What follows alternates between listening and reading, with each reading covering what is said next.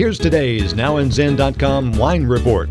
Don't cancel your plans to visit Northern California wine country. That's what Ray Isle writes in Travel and Leisure magazine. Last month's wildfires that made national news have been put out, and he says the damage was largely contained to residential areas where tourists probably wouldn't go.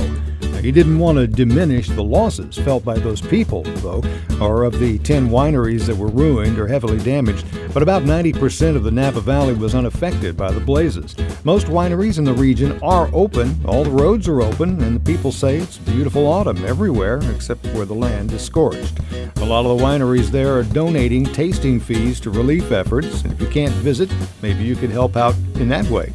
The Napa Valley Community Disaster Relief Fund could use your help as could the Redwood Empire Food Bank and the North Bay Fire Relief Fund.